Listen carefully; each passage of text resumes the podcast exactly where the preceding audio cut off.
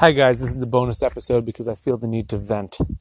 Um, so, the as those, of you who might know a little bit about our Christmas tree farm story, uh, we took over this 60 year old, now 60 year old Christmas tree farm 10 years ago.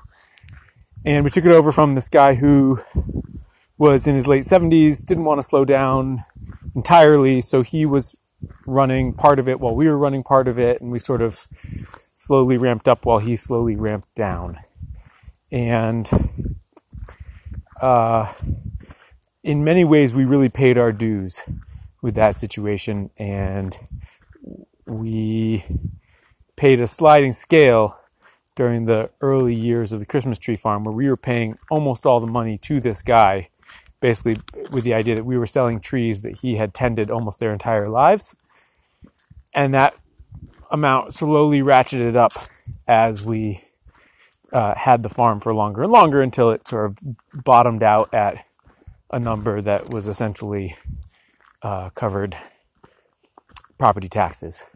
Um, and then as this guy sold the different houses on the land and the property with them, some of which had our Christmas trees on them, to different owners, three different owners over the years, we arranged new leases with these owners where instead of some, you know, property tax arrangement, we just said, how about a flat 5% of the Christmas trees? And at that point, by the time that rolled around, we were sort of felt like it was either going to work out or it didn't, but 5% was about all I was willing to pay someone in rent given what we had paid in money up front for the privilege running the Christmas trees after that point. Thankfully, everyone has been on board up until now. Three different owners have come to three different houses, and all three have been super excited to have us there taking care of the trees. So, on face value, our uh, story of taking over a farm, while certainly holding the potential to be frustrating, uh, has worked out so far. Um, there is a three acre strip of Christmas trees all the way on one side that didn't have a house with it that the family put up for sale as a house lot at that price, and we weren't interested because there was no way that we were going to make that kind of money off the land over the years that we had it. And it was just bought by a guy who I've actually did some scything for. He had me scythe his blueberry patch and a bunch in his woods. And nice guy, but something about the interaction I've had with him as we negotiate you know, okay, you bought the land, here's the arrangement that I have with all the other people, and he, him sort of pushing back at that has really raised my hackles. And it brings back all of these feelings of feeling like somebody thinks they have me over a barrel. Somebody thinks that I shouldn't have the deal that I have and that I should get less.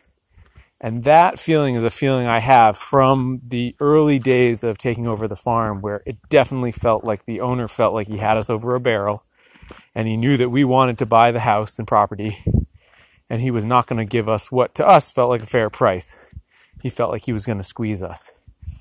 And I don't know if this guy feels like he's going to trying to squeeze me, but it sure feels to me like he's trying to squeeze me. And I hate that feeling. And it makes me realize that I have spent the last uh, six, seven years of my life pushing really hard to never be in a position of ever letting anyone squeeze me like that ever again. Um, so I'm prepared to walk away. Uh, and it's not, it's not just my way or the highway. It's just that it's just not worth it to me to interact with somebody who uh, you know, he bought that land because it abuts all of his other property. He owns a lot of property. I'm sure he just bought it to protect that flank of his property from, you know, having a house on it. And there's absolutely no need for him to squeeze me. Um, and I won't be. And if that means giving up a couple acres of my Christmas trees so that that influence is out of my life, then so be it. Um, but boy, does it get my hackles up.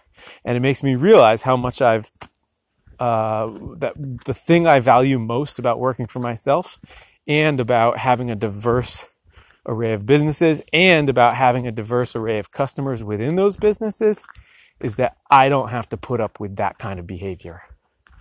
Um, and and I can't believe I ever did, and I certainly have at past points in my life.